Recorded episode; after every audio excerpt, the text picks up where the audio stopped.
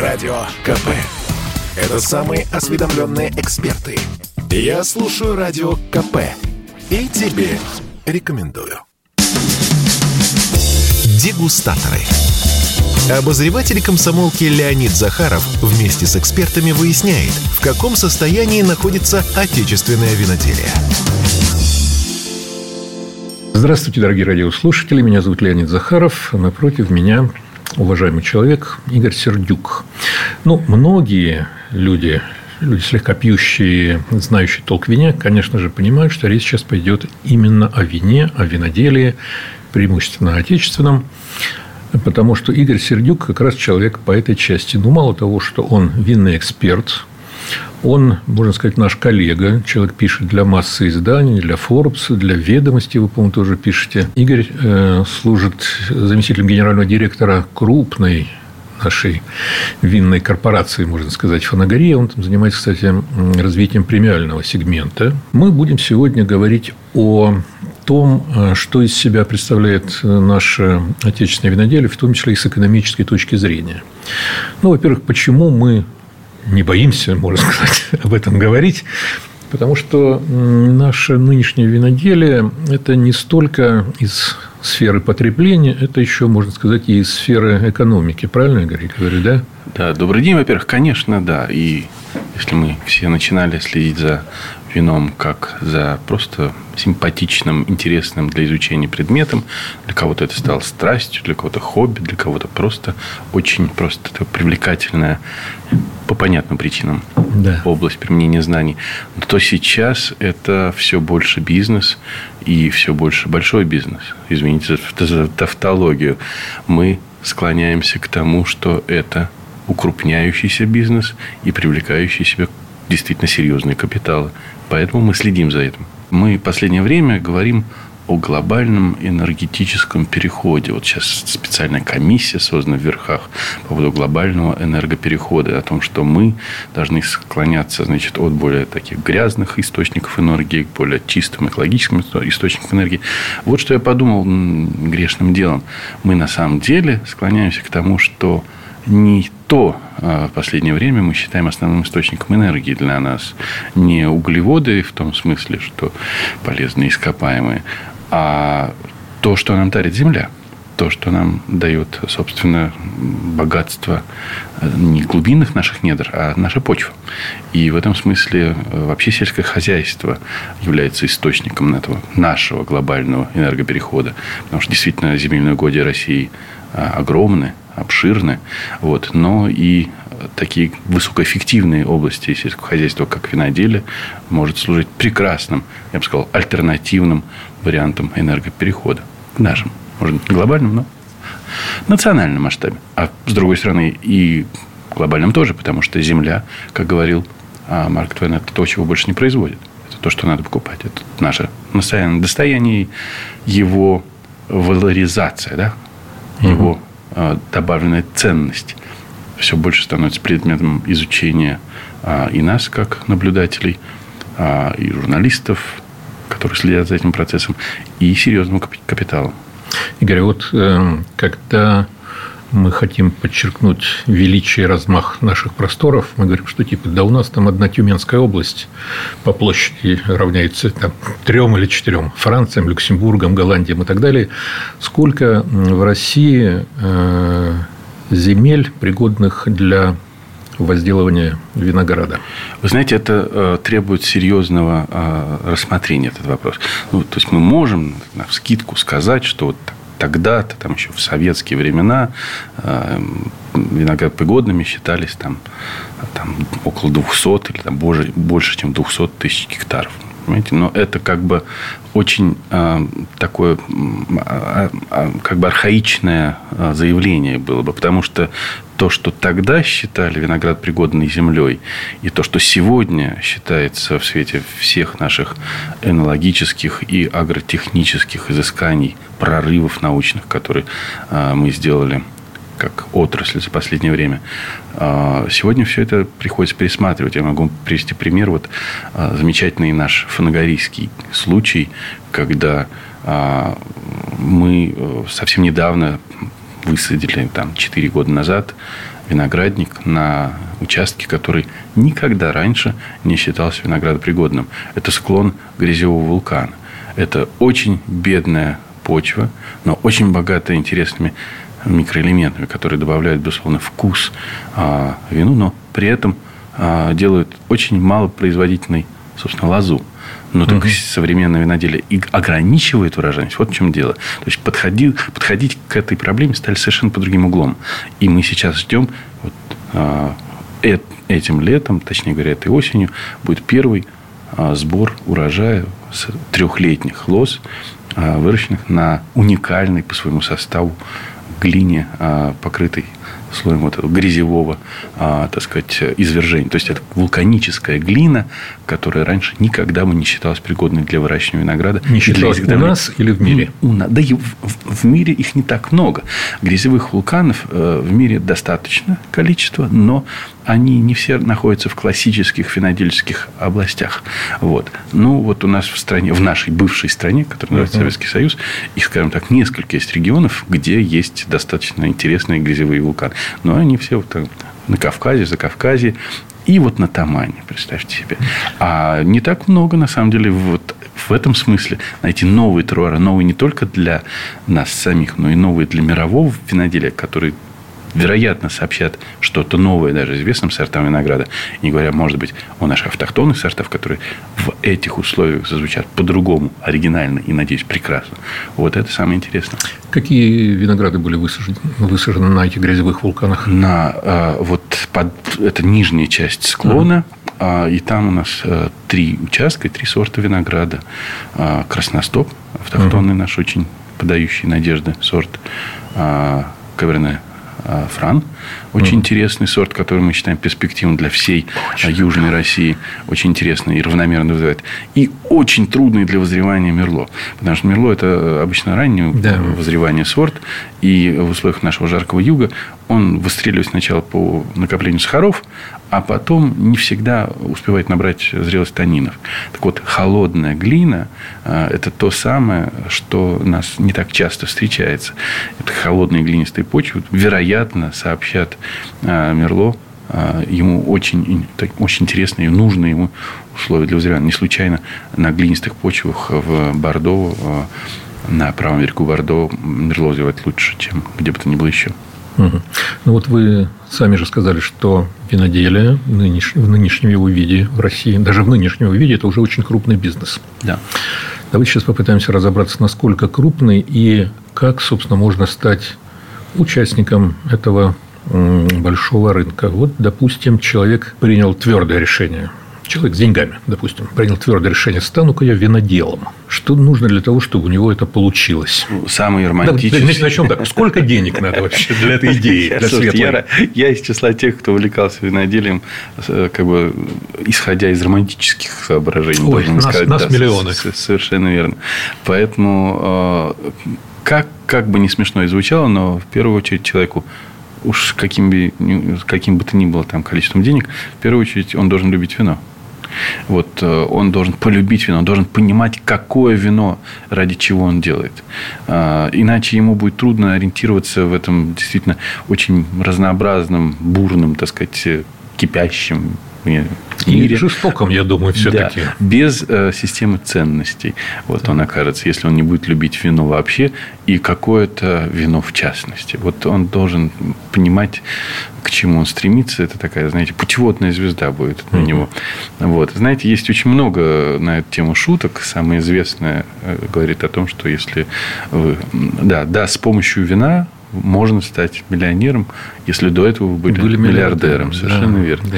Вот. Но есть пример, конечно, и совершенно другие, и очень радикальных, успешных, такие, что называются, success stories, когда вот как раз на волне роста популярности виноделия во второй половине 20 века, начиная со второй половины 70-х годов, ну, если уж совсем взрывной рост, он начался с 80-х годов, вот, и в виноделии Европы, и в виноделии всего мира был такой взрывоподобный рост.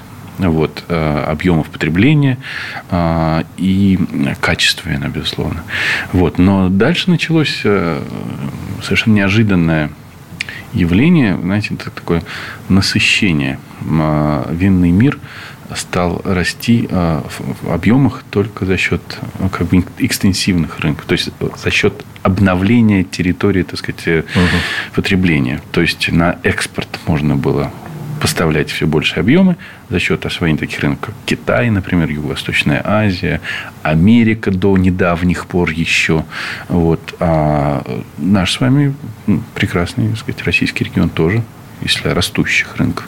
Но сама вот такая ядро классического потребления вина в числе Европы западной, в числе таких стран, как, конечно же, Франция, Италия, Испания, в чуть меньшей степени Германия, в чуть меньшей степени Великобритания и так далее, вот они стали насыщаться. И не просто насыщаться, а потребление и на душевую, то есть в пересчете на среднюю душу населения, и в пересчете на общий рынок эти рынки стали трагическим, я бы сказал, драматическим способом сокращаться. Так, вот тут я предлагаю ненадолго прерваться.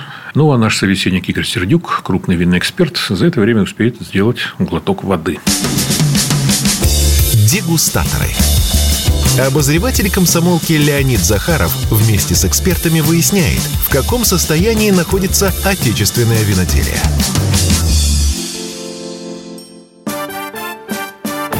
Радио КП. Это лучшие ведущие. Я слушаю Радио КП и тебе рекомендую.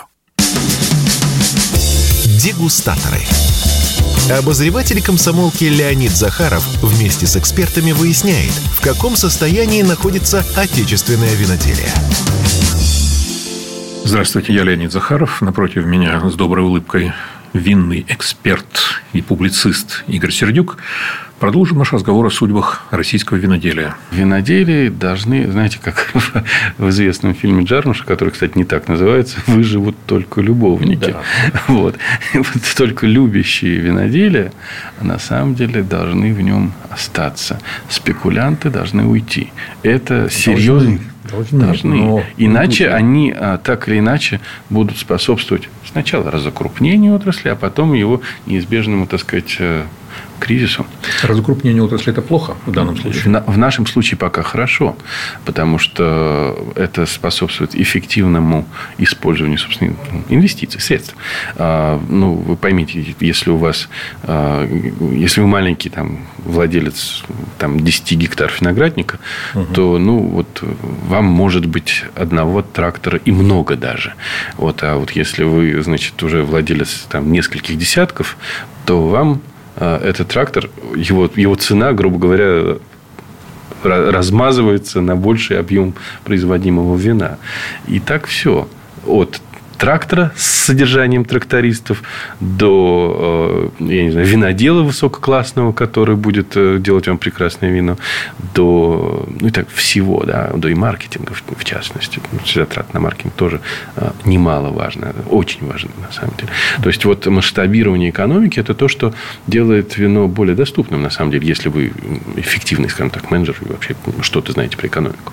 Это то, за счет чего наши крупные сегодняшние предприятия, одно из которых я имею честь представлять сейчас, безусловно, выигрывает рыночную борьбу. То есть, серьезные компании, в которых, которые могут производить несколько там, миллионов бутылок, или десятки даже миллионов бутылок, при условии соблюдения ими высоких стандартов качества, дисциплины производства и т.д. и т.п., они, безусловно, имеют возможность быть ближе к потребителю. Вот, они просто эффективнее тратят свои деньги.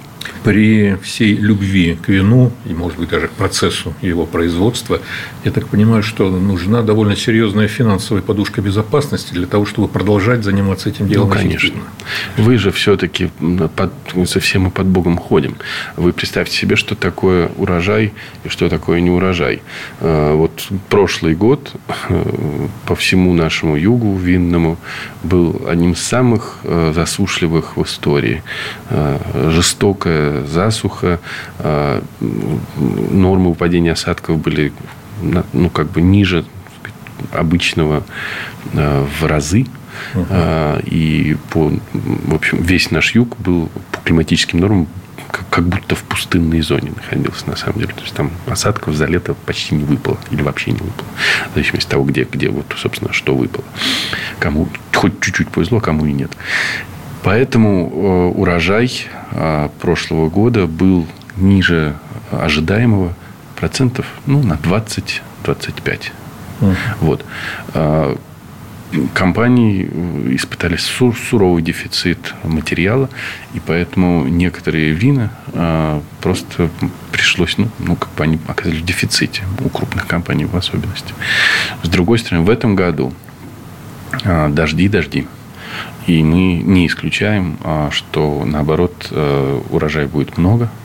И что его придется нормировать, особенно если речь идет о высококачественных винах, которые собираются с ограниченных участков, где это норма, да, то есть собрать надо достаточное количество, но немного, чтобы иногда просто был не жидкий, грубо говоря, простите за это слово, чтобы у вас был достаточно концентрации материала, идущие на вино. Что я могу сказать? Посмотрим. Сейчас идет борьба за урожай. Уже началась. Потому что ограничение урожайности для высококачественного виноделия. Для виноделия эта фраза «борьба за урожай» приятно звучит как-то. Конечно. Слушайте, что-то в этом есть. Нет, это же жестокая, суровая борьба с природой. Но вышел, так сказать, особенно эти наши недавние недели и месяцы, после проливных дождей приходилось искать возможности, чтобы вывести на поля, прошу прощения за это слово, на виноградники, технику, чтобы обработать виноград не модным словом химикатами, но без этого он сгниет, грибковые заболевания не дремлют. Мучнистая роса, ложная мучнистая роса и прочая всяческая гниль, не побоюсь этого неаппетитного слова, они абсолютно не дремлют. И если вы хотите потерять урожай, то, пожалуйста, живите в ожидании чуда. А гриб сожрет. Допустим, не хочу жить в ожидании чуда, хочу все делать правильно. Небольшой я, скажем так, производитель. Тут еще климат, да еще какие-то другие сложности наверняка есть. Где мне искать денег? Как мне привлекать инвестиции? Куда смотреть, в какую сторону? Государство, частные инвесторы. Во-первых, государство датирует виноградарство сегодня, и это большой сдвиг. Вообще, я считаю, что это одно из немногих таких государственных движений в сторону производителей, в сторону потребителей одновременно, потому что таким образом снижается и себестоимость производства и, безусловно, делает возможным вхождение в этот бизнес сравнительно небольших энтузиастов, на самом деле. Так вот, и больших тоже, потому что большие, опять же, экономят на этом громадные суммы, на этих субсидиях. Масштабируется и получается очень хорошая экономия. На самом деле, сегодня на затраты на посадку виноградника можно сэкономить в лучших случаях до половины примерно инвестиций. Uh-huh. Государство их покрывает своими, субсидиями. Это связано с посадкой. На самом деле, очень важный момент, потому что, представьте себе, просто давайте посмотрим цену входа. Да? Представьте себе, что такое посадить виноградник. Во-первых, сама по себе земля. Сегодня она продолжает дорожать, в особенности в условиях этого нового дефицита, который создался в связи с принятием закона о виноградстве и виноделии, который сделал необходимым иметь свой виноград, а не покупать его из бугра. Так что сейчас хорошая земля под виноградник, и тем более виноградник, в диком дефиците. Схема тут простая. Хочешь производить вино, производи его сам на своей земле. Из своего винограда. Или из винограда, произведенного в своей же стране, скажем так. Uh-huh. Это главный момент, потому что мы не должны прям все стать большим колхозом, прошу прощения. Чтобы купить гектар земли пригодной под виноградарство и виноделие в дальнейшем, вам сегодня меньше, чем 500 000 рублей за гектар, честно говоря, поискать. Особенно, если это все-таки в регион какой бы то ни был признанный, да, своими какими-то качествами, там, теруарными, что называется, да, репутацию, реноме, какую-то так. Ну, еще если это инфраструктура, то есть, если там есть где-то дорога недалеко, где-то электричество недалеко, где-то что-то. Вот. То есть, вы в зависимости от этой совокупности условий, цена растет. И сегодня хороший, такой известный, с репутацией регион, там меньше, чем за миллион вам гектар не продадут.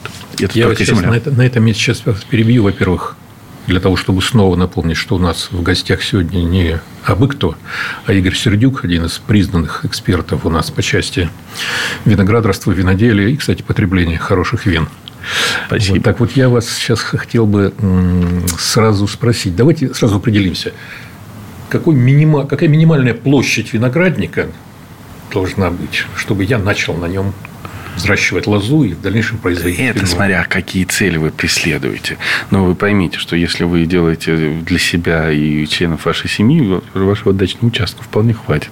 Вот. А если вы хотите, так сказать, из этого сделать что-то более чем для собственного потребления, хотя бы угощать там. Более чем, да. Более чем. Тогда давайте посмотрим. Вот с учетом того, что я начал говорить про трактор, если вы помните. Да.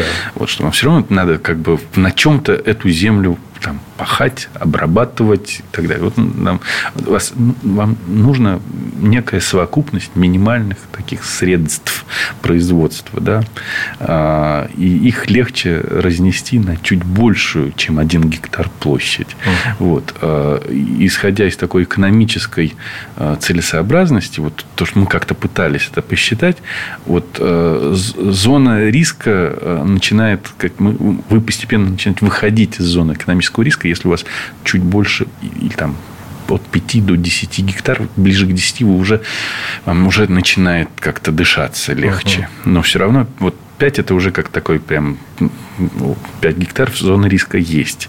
Во-первых, сама по себе слишком маленькая, грубо говоря, делянка, она ставит вас в положение большей зависимости от природы. Ну, вот, грубо говоря, вот, если у вас делянка чуть внизу находится, там, на склоне, там, не наверху, а внизу, то у вас, значит, есть риск заморозков постоянный. Вот. А если у вас наверху, то у вас, наоборот, может там, как, там зимний ветер подуть и тоже, так сказать, все обморозить. Ну, и так далее. Понимаете? Вот легче иметь, грубо говоря, несколько гектаров хотя бы с разных сторон этого же, там, сказать, одного холма, чем вот этот 1 гектар, да, где-то... Вдруг где-то да повезет. Да. Вот, да. Если уж он совсем исключительный, ну, вот такой бывает исключительный теруар, микротеруар, ну, тогда вам сильно повезло. Ну, тогда вы обладатель сокровища. Ну, это как счастливый лотерейный билет. Ну, джекпот, кто-то же их выигрывает, в конце концов. Но счастливчиков немного. Поэтому легче иметь чуть больше, чем, я сказал, 5 гектаров. Так, вот сейчас подошло время еще одной небольшой паузы. Мы ею воспользуемся с толком, обещаем вам. И скоро продолжим наш интересный, я уверен, разговор. Дегустаторы. Обозреватель комсомолки Леонид Захаров вместе с экспертами выясняет, в каком состоянии находится отечественное виноделие. Радио КП. Это корреспонденты в 400 городах России. От Южно-Сахалинска до Калининграда. Я слушаю Радио КП и тебе рекомендую. Дегустаторы. Обозреватель комсомолки Леонид Захаров вместе с экспертами выясняет, в каком состоянии находится отечественное виноделие. Здравствуйте, я Леонид Захаров, Игорь Сердюк, мой собеседник, крупнейший винный эксперт. Продолжим. С чего мы начинаем? Мы начинаем с покупки земли. Начали покупать. Дальше нам надо посадить, правильно? Обработать, посадить. Вот это все в совокупности тоже пытались посчитать. Мы с ребятами. Получается, что вот от момента покупки виноградника до момента, когда ваши лозы начнут давать урожай, который вы сможете использовать уже для, так сказать, производства вина, это будет там 3-4 года. Вот вы должны будете просто так вкладывать в этот самый ваш виноградник за гектар примерно 1 000 000 рублей. Вот. От момента посадки до... До момента. Да, в год это будет 200-250 тысяч, в зависимости от того, что вам там, как считаем мы, там шпалер, не считаем шпалер. Ну, как есть разовые какие-то, а есть постоянные. Там. вещи, которые связаны с обработкой, с уходом, с, ну, все вместе взятое. В совокупности считайте до момента того, как у вас будет первый урожай, вы должны будете заплатить примерно 1 000 000 рублей за гектар. Маленький вопрос. Как у нас сейчас с питомниками лоз? Мы не покрываем же, наверное, все потребности этого развивающегося рынка. Из-за рубежа завозим? Да, это одна из самых важных проблем, потому что у нас своих питомников мало. Их буквально по пальцам там, одной руки, на самом деле, посчитать. Часто эти питомники при известных винных хозяйствах, при крупных обычно, угу. И они в первую очередь работают на обеспечение потребностей своих хозяйств. В частности, фанагорийский ровно так работает. Но сейчас фанагорийский в питомник выходит уже на такую мощность, когда, ожидая с конца этого года, половина того, что мы готовим в виде саженцев привитых, пойдет на обеспечение своих потребностей, и половину будем продавать. Это некий объем, близкий к 1 000 000 саженцев в год. Вот. То есть 500 самим себе, 500 на продажу. Ну, это вот один из немногих питомников, которые, во-первых, имеют высокий уровень качества посадочного материала, а во-вторых, он просто вышел на некую мощность, которая сейчас позволяет. Это только сейчас, в этом году произойдет. Понимаете, какой дефицит? Вот. Поэтому, да, приходится покупать преимущественно за границей.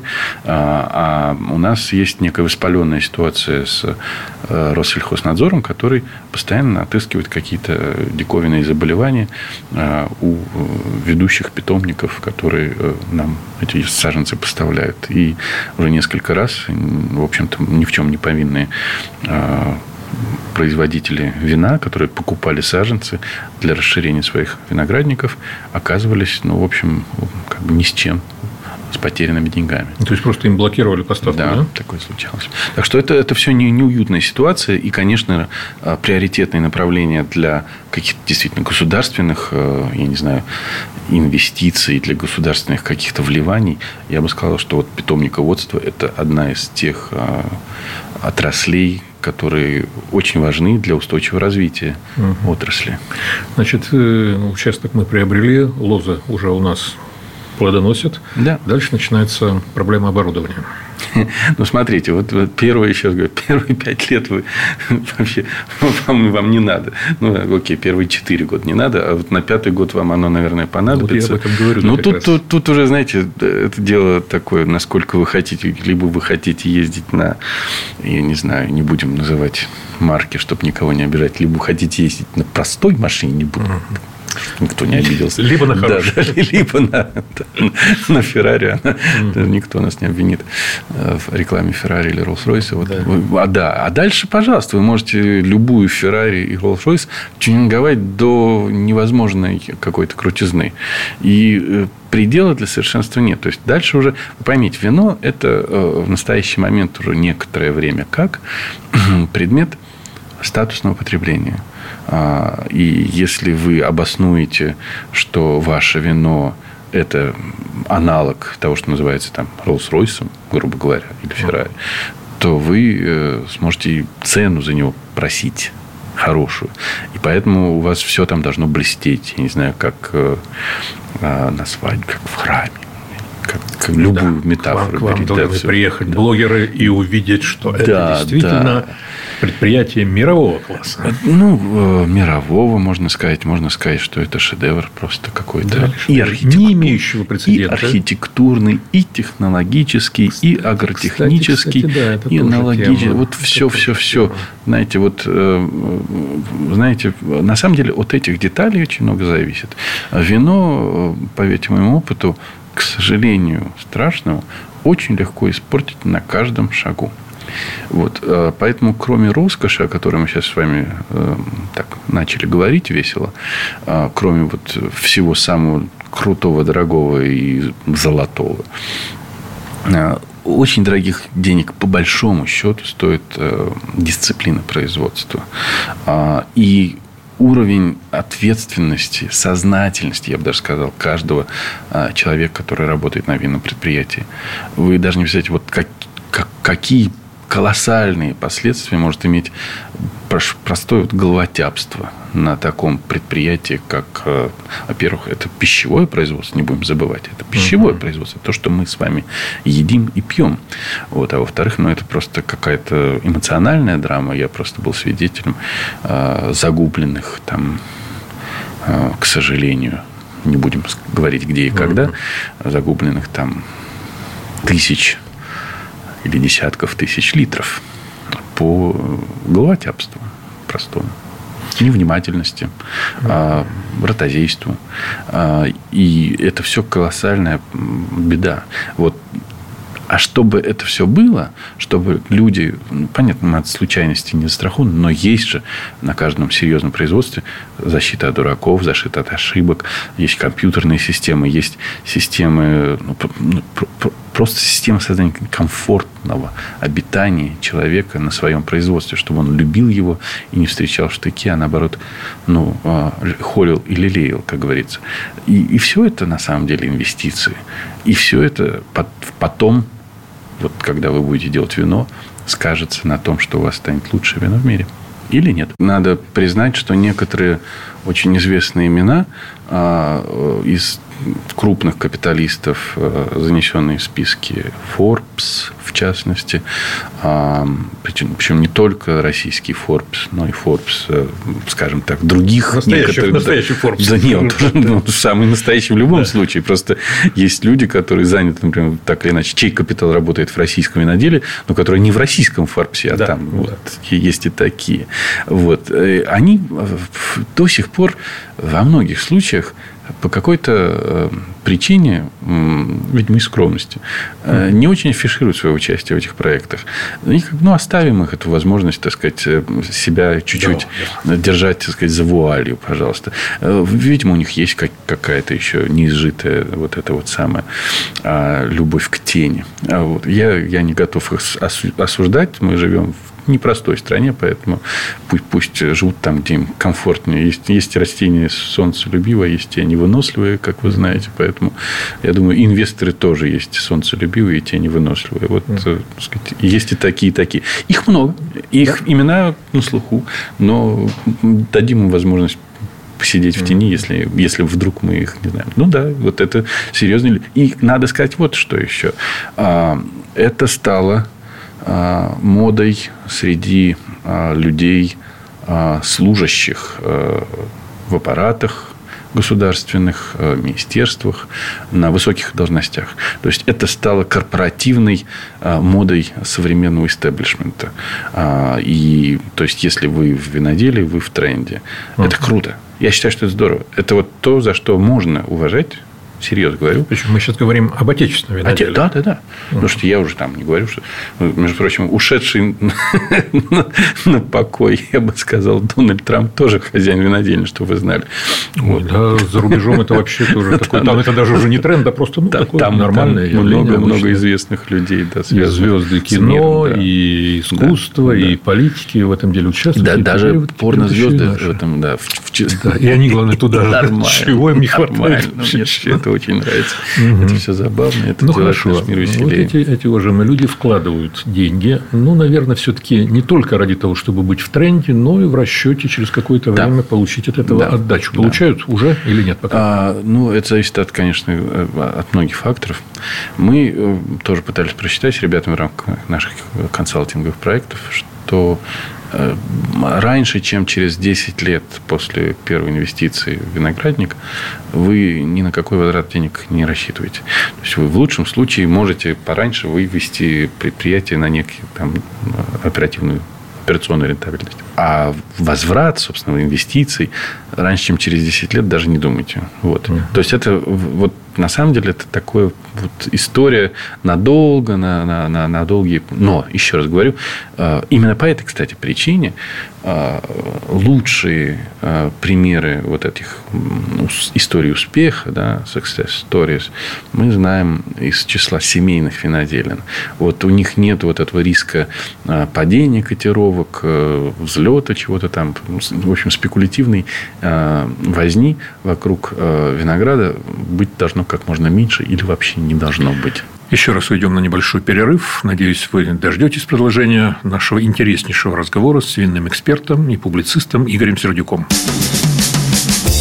Дегустаторы. Обозреватель комсомолки Леонид Захаров вместе с экспертами выясняет, в каком состоянии находится отечественное виноделие. Радио КП. Это самые прослушиваемые аудиосериалы. Я слушаю Радио КП и тебе рекомендую. Дегустаторы. Обозреватель комсомолки Леонид Захаров вместе с экспертами выясняет, в каком состоянии находится отечественное виноделие. Еще раз здравствуйте. Я Леонид Захаров, Игорь Сердюк. Готов к продолжению нашего честного, открытого и заинтересованного диалога о судьбах российского виноделия. Что мы сейчас понимаем в данном случае под семейными винодельными? Небольшие предприятия или наследственные? Они могут большими быть. Ну, то есть, они могут быть реально большими. Вот, там, Антинори – это гигантское семейное предприятие. Да? Транснациональное уже, по сути. Самое известное вино Австралии, вот это самое... Yellow Tail, да, это продукт семейного предприятия, как не смешно, хотя она гигантская корпорация. А, не так... Левкаде это тоже, по сути, семейное предприятие. Да, да? Действительно, хотя и не такое гигантское, но тоже очень хорошее предприятие, действительно. Да? Вот. А у нас есть примеры, как вы тоже сказали, таких предприятий. Я бы очень надеялся, что на самом деле таких семейных домов, которые могут спокойно, вот, без оглядки на какие бы то ни было колеблющиеся котировки биржевые, делать свое вино, рассчитывая свой бюджет, так сказать, внутри семьи, распределяя эти, хоть какие-то дивиденды, как им кажется правильным, без оглядки на сторонних инвесторов. Я думаю, что вот таких должно быть больше. И просто опыт мировой показывает, что они наиболее стабильные виноделия. Понимаете? Их ну, еще раз говорю, вот я не назвал в числе гигантов семейного виноделия Антинори Торреса, Мигель Торрес, да, великий винодел. И вот тот как раз пример того, как можно быть долго, упорно развивать, и, наконец, прийти к фантастическому транснациональному корпоративному устройству семейного предприятия. И, ну, еще раз, их много, не будем. Можно было продолжить, и за рубежом такие есть. Они, кстати, друг к другу липнут. То есть, семья идет к семье. Когда семейный дом продает свой бизнес, он чаще всего выбирает тоже семейный дом. Вот. Недавний пример... Вы все, наверное, знаете винодела и кинорежиссера Фрэнсиса Форда Копполу. Да. Вот он значительную часть своего бизнеса совсем недавно продал тоже семейной компании, но гораздо большей по размеру, Delicato. Один потомок итальянцев продал свой бизнес другому потомку итальянцев. То семья с семьей находит общий язык легче.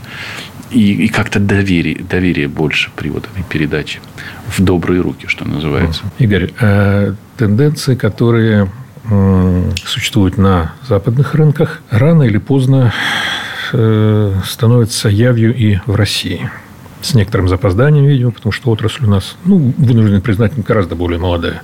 Мы сейчас не говорим о традициях там, казачьего виноделия где-нибудь в станицах Ростова и так далее. Ну, реально на... Извините за плохое мультипло, на промышленных масштабах мы работаем сравнительно недавно. Это все история новейшего времени. Что из интересного, из того, что пришло в последнее время, вы бы отметили? Ну, в первую очередь, я бы вот сказал самого тревожного, что нам, в общем-то, грозит. И на что я пока надеюсь, как на возможность избежать худший сценарий. Мы уже начали говорить о том, что тренд в мировом виноделии – это застой и сокращение потребления. Вот. И прекрасная особенность нашей эпохи заключается в том, что мы, наш российский винодельческий рынок нашего вина, он находится в противофазе с мировым рынком. мы имеем один из самых ненасыщенных рынков, которые у нас есть. По низким причинам. Во-первых, это были последствия антиалкогольной кампании, затянувшейся. Сама по себе она была не такой долгой, но ее последствия растянулись надолго. Очень эффективной. Да. И потом 90-е годы – это, так сказать, то, что называется экономический спад и развал всего, включая там всякие связи между там производителями разных звеньев и комплектующих и так далее. Ну, то есть, сам по себе там период гиперинфляции, он губителен для любых длинных денег, а виноделие – это отрасль, зависящая от длинных денег. Так что мы до сих пор это не можем пережить, на самом деле. В частности, вот с дефицитом винограда, это прямые последствия 90-х, на самом-то деле. Вот, но надо понять ресурс, который у нас есть. То есть с чем связана моя надежда на то, что рынок будет развиваться вопреки мировому тренду, что он пока сокращается. Да, у нас есть смена поколений, как и в тех рынках, и действительно новое поколение, кажется, все-таки пьет меньше, чем предыдущий, но есть некая тяга к лучшему качеству, и это качество сейчас мы можем предоставить. Мы должны понять, что некая статистика, которая была очень нерегулярной и противоречивой по временам советского, позднего советского периода, показывает, что потребление вина на душу населения где-то там на границе 70-80-х годов 20 века, вот этот уровень доходил до 20 литров на душу населения. Сейчас это около 6-7, в больших городах типа Москвы до 10 литров на душу населения. У нас еще, грубо говоря, можем в раз, два, полтора-два раза точно нарастить объем потребления только вина в нашей стране. Это естественный процесс или его надо как-то стимулировать? Его надо стимулировать только тем, что называется ростом благосостояния. Потому что это на самом деле единственный фактор, который сдерживает сегодня рост потребления вина в России. Прямая зависимость, когда уровень доходов превышает некую определенную планку, начинает геометрическая прогрессия в темпах роста потребления вина. Вот. Понятно, что для каждого временного периода вот эта вот планка, после которой начинается взлет потребления, она своя, для каждого рынка своя. Поэтому я вообще не рискнул назвать вот этот уровень как отделение первой ступени от второй и так далее. Но это, безусловно, есть такая особенность. Вот. Надо сказать, что есть еще такая диспропорция на рынке. Она почти сейчас преодолена, но она все еще наблюдается. Во времена, о которых я говорил сейчас, начало 80-х, времена моей трудной молодости, скажем так, трудного детства, соотношение цен между вином и водкой была примерно такова, что на одну бутылку водки можно было купить 3 бутылки вина. Да, это была бы не самая выдающаяся винная продукция, но это было бы вино сухое, белое по руб с чем-то. Руб 12, руб 17. Да, совершенно верно. А меточки вот помним, да. Потом они, так сказать, и водка подорожала, вино подорожало, но так или иначе пропорция сохранилась. Слушайте, я впервые об этом подумал. Действительно, водка 3,62, а за рубль 12 можно было купить алиготе. И совершенно верно. И сейчас, после долгого периода вот этих выравнивания минимальных цен на алкогольную продукцию, которую государство в течение нескольких долгих лет этим жонглировало, как-то так не очень уклюже, честно говоря. Но, тем не менее, сейчас эти минимальные цены удалось примерно подогнать. То есть, цена одной бутылки водки примерно равна цене одного, не бог знает какого, но вина. Ну, вина вот. Все-таки, да. Вот. Примерно такого же по... условно говоря, качество, как было в ту пору при тех ценах, верно. Мы можем о каких-то аналогиях говорить. Да. Это уже как-то какой-то паритет. Вот.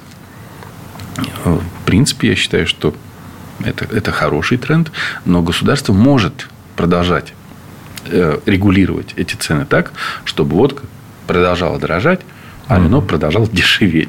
Это в руках государства полностью. Вот этот вопрос политики налоговой. Налоговой политики – это вопрос усилий лоббистов с той и с другой стороны. Совершенно верно. Есть водочное лобби, есть винное лобби. Вот тут как-то приходится. Вот вам резерв, да, дополнительный, для того, чтобы мы могли изменить структуру потребления вина, вообще алкогольной продукции в России. Надо забыть, как лицемерную, вот эту фразу о том, что Россия – это страна северного потребления, северного, как бы, северного способа, северного типа потребления, да, типа потребления алкоголя. Это глупая и неприкрытая ложь.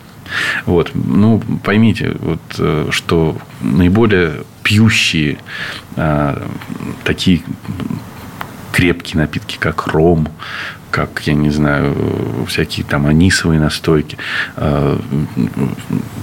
что еще? Выберите любую. Да и водку, да и текилу туда. Да. Это все юг. Понимаете? Это никакой не север. Это юг. Страны Карибского бассейна хлещут свой ром. Страны Средиземноморья хлещут свои анисовые настойки. Вовсю там текилу вы сами назвали. Это гора по итальянцам. И так далее. Да? Вот. Ну, что, знаете, например... Ну, давайте порушим стереотипы некоторые. Самый большой рынок для шотландского виски. Можете сказать, какая страна? Ну, честно говоря, не знаю, угадать. С 3 раз. Испания. Франция. Да. Ну, близко, потому что на самом деле в Испании самый потребляемый крепкий напиток – это виски тоже. Понимаете, вот в чем дело. Это все очень южные страны. И ничего похожего на то, что вот Россия должна пить водку только потому, что она находится на пресловутом севере. Это неправда. Ну, и то не вся. Да. У нас огромная территория находится на юге. И теплее. Когда надо, мы говорим на широте Бордо. А когда не надо, мы уже как-то север сразу. Да. Ну да, поминаем. Спасибо, что сегодня согласились здесь поприсутствовать. Это был Игорь Сердюк, человек, которого я считаю, наверное, одним из крупнейших экспертов по всей проблематике, связанной с вином. Спасибо. Спасибо, счастливо. Дегустаторы. Обозреватель комсомолки Леонид Захаров вместе с экспертами выясняет, в каком состоянии находится отечественное виноделие.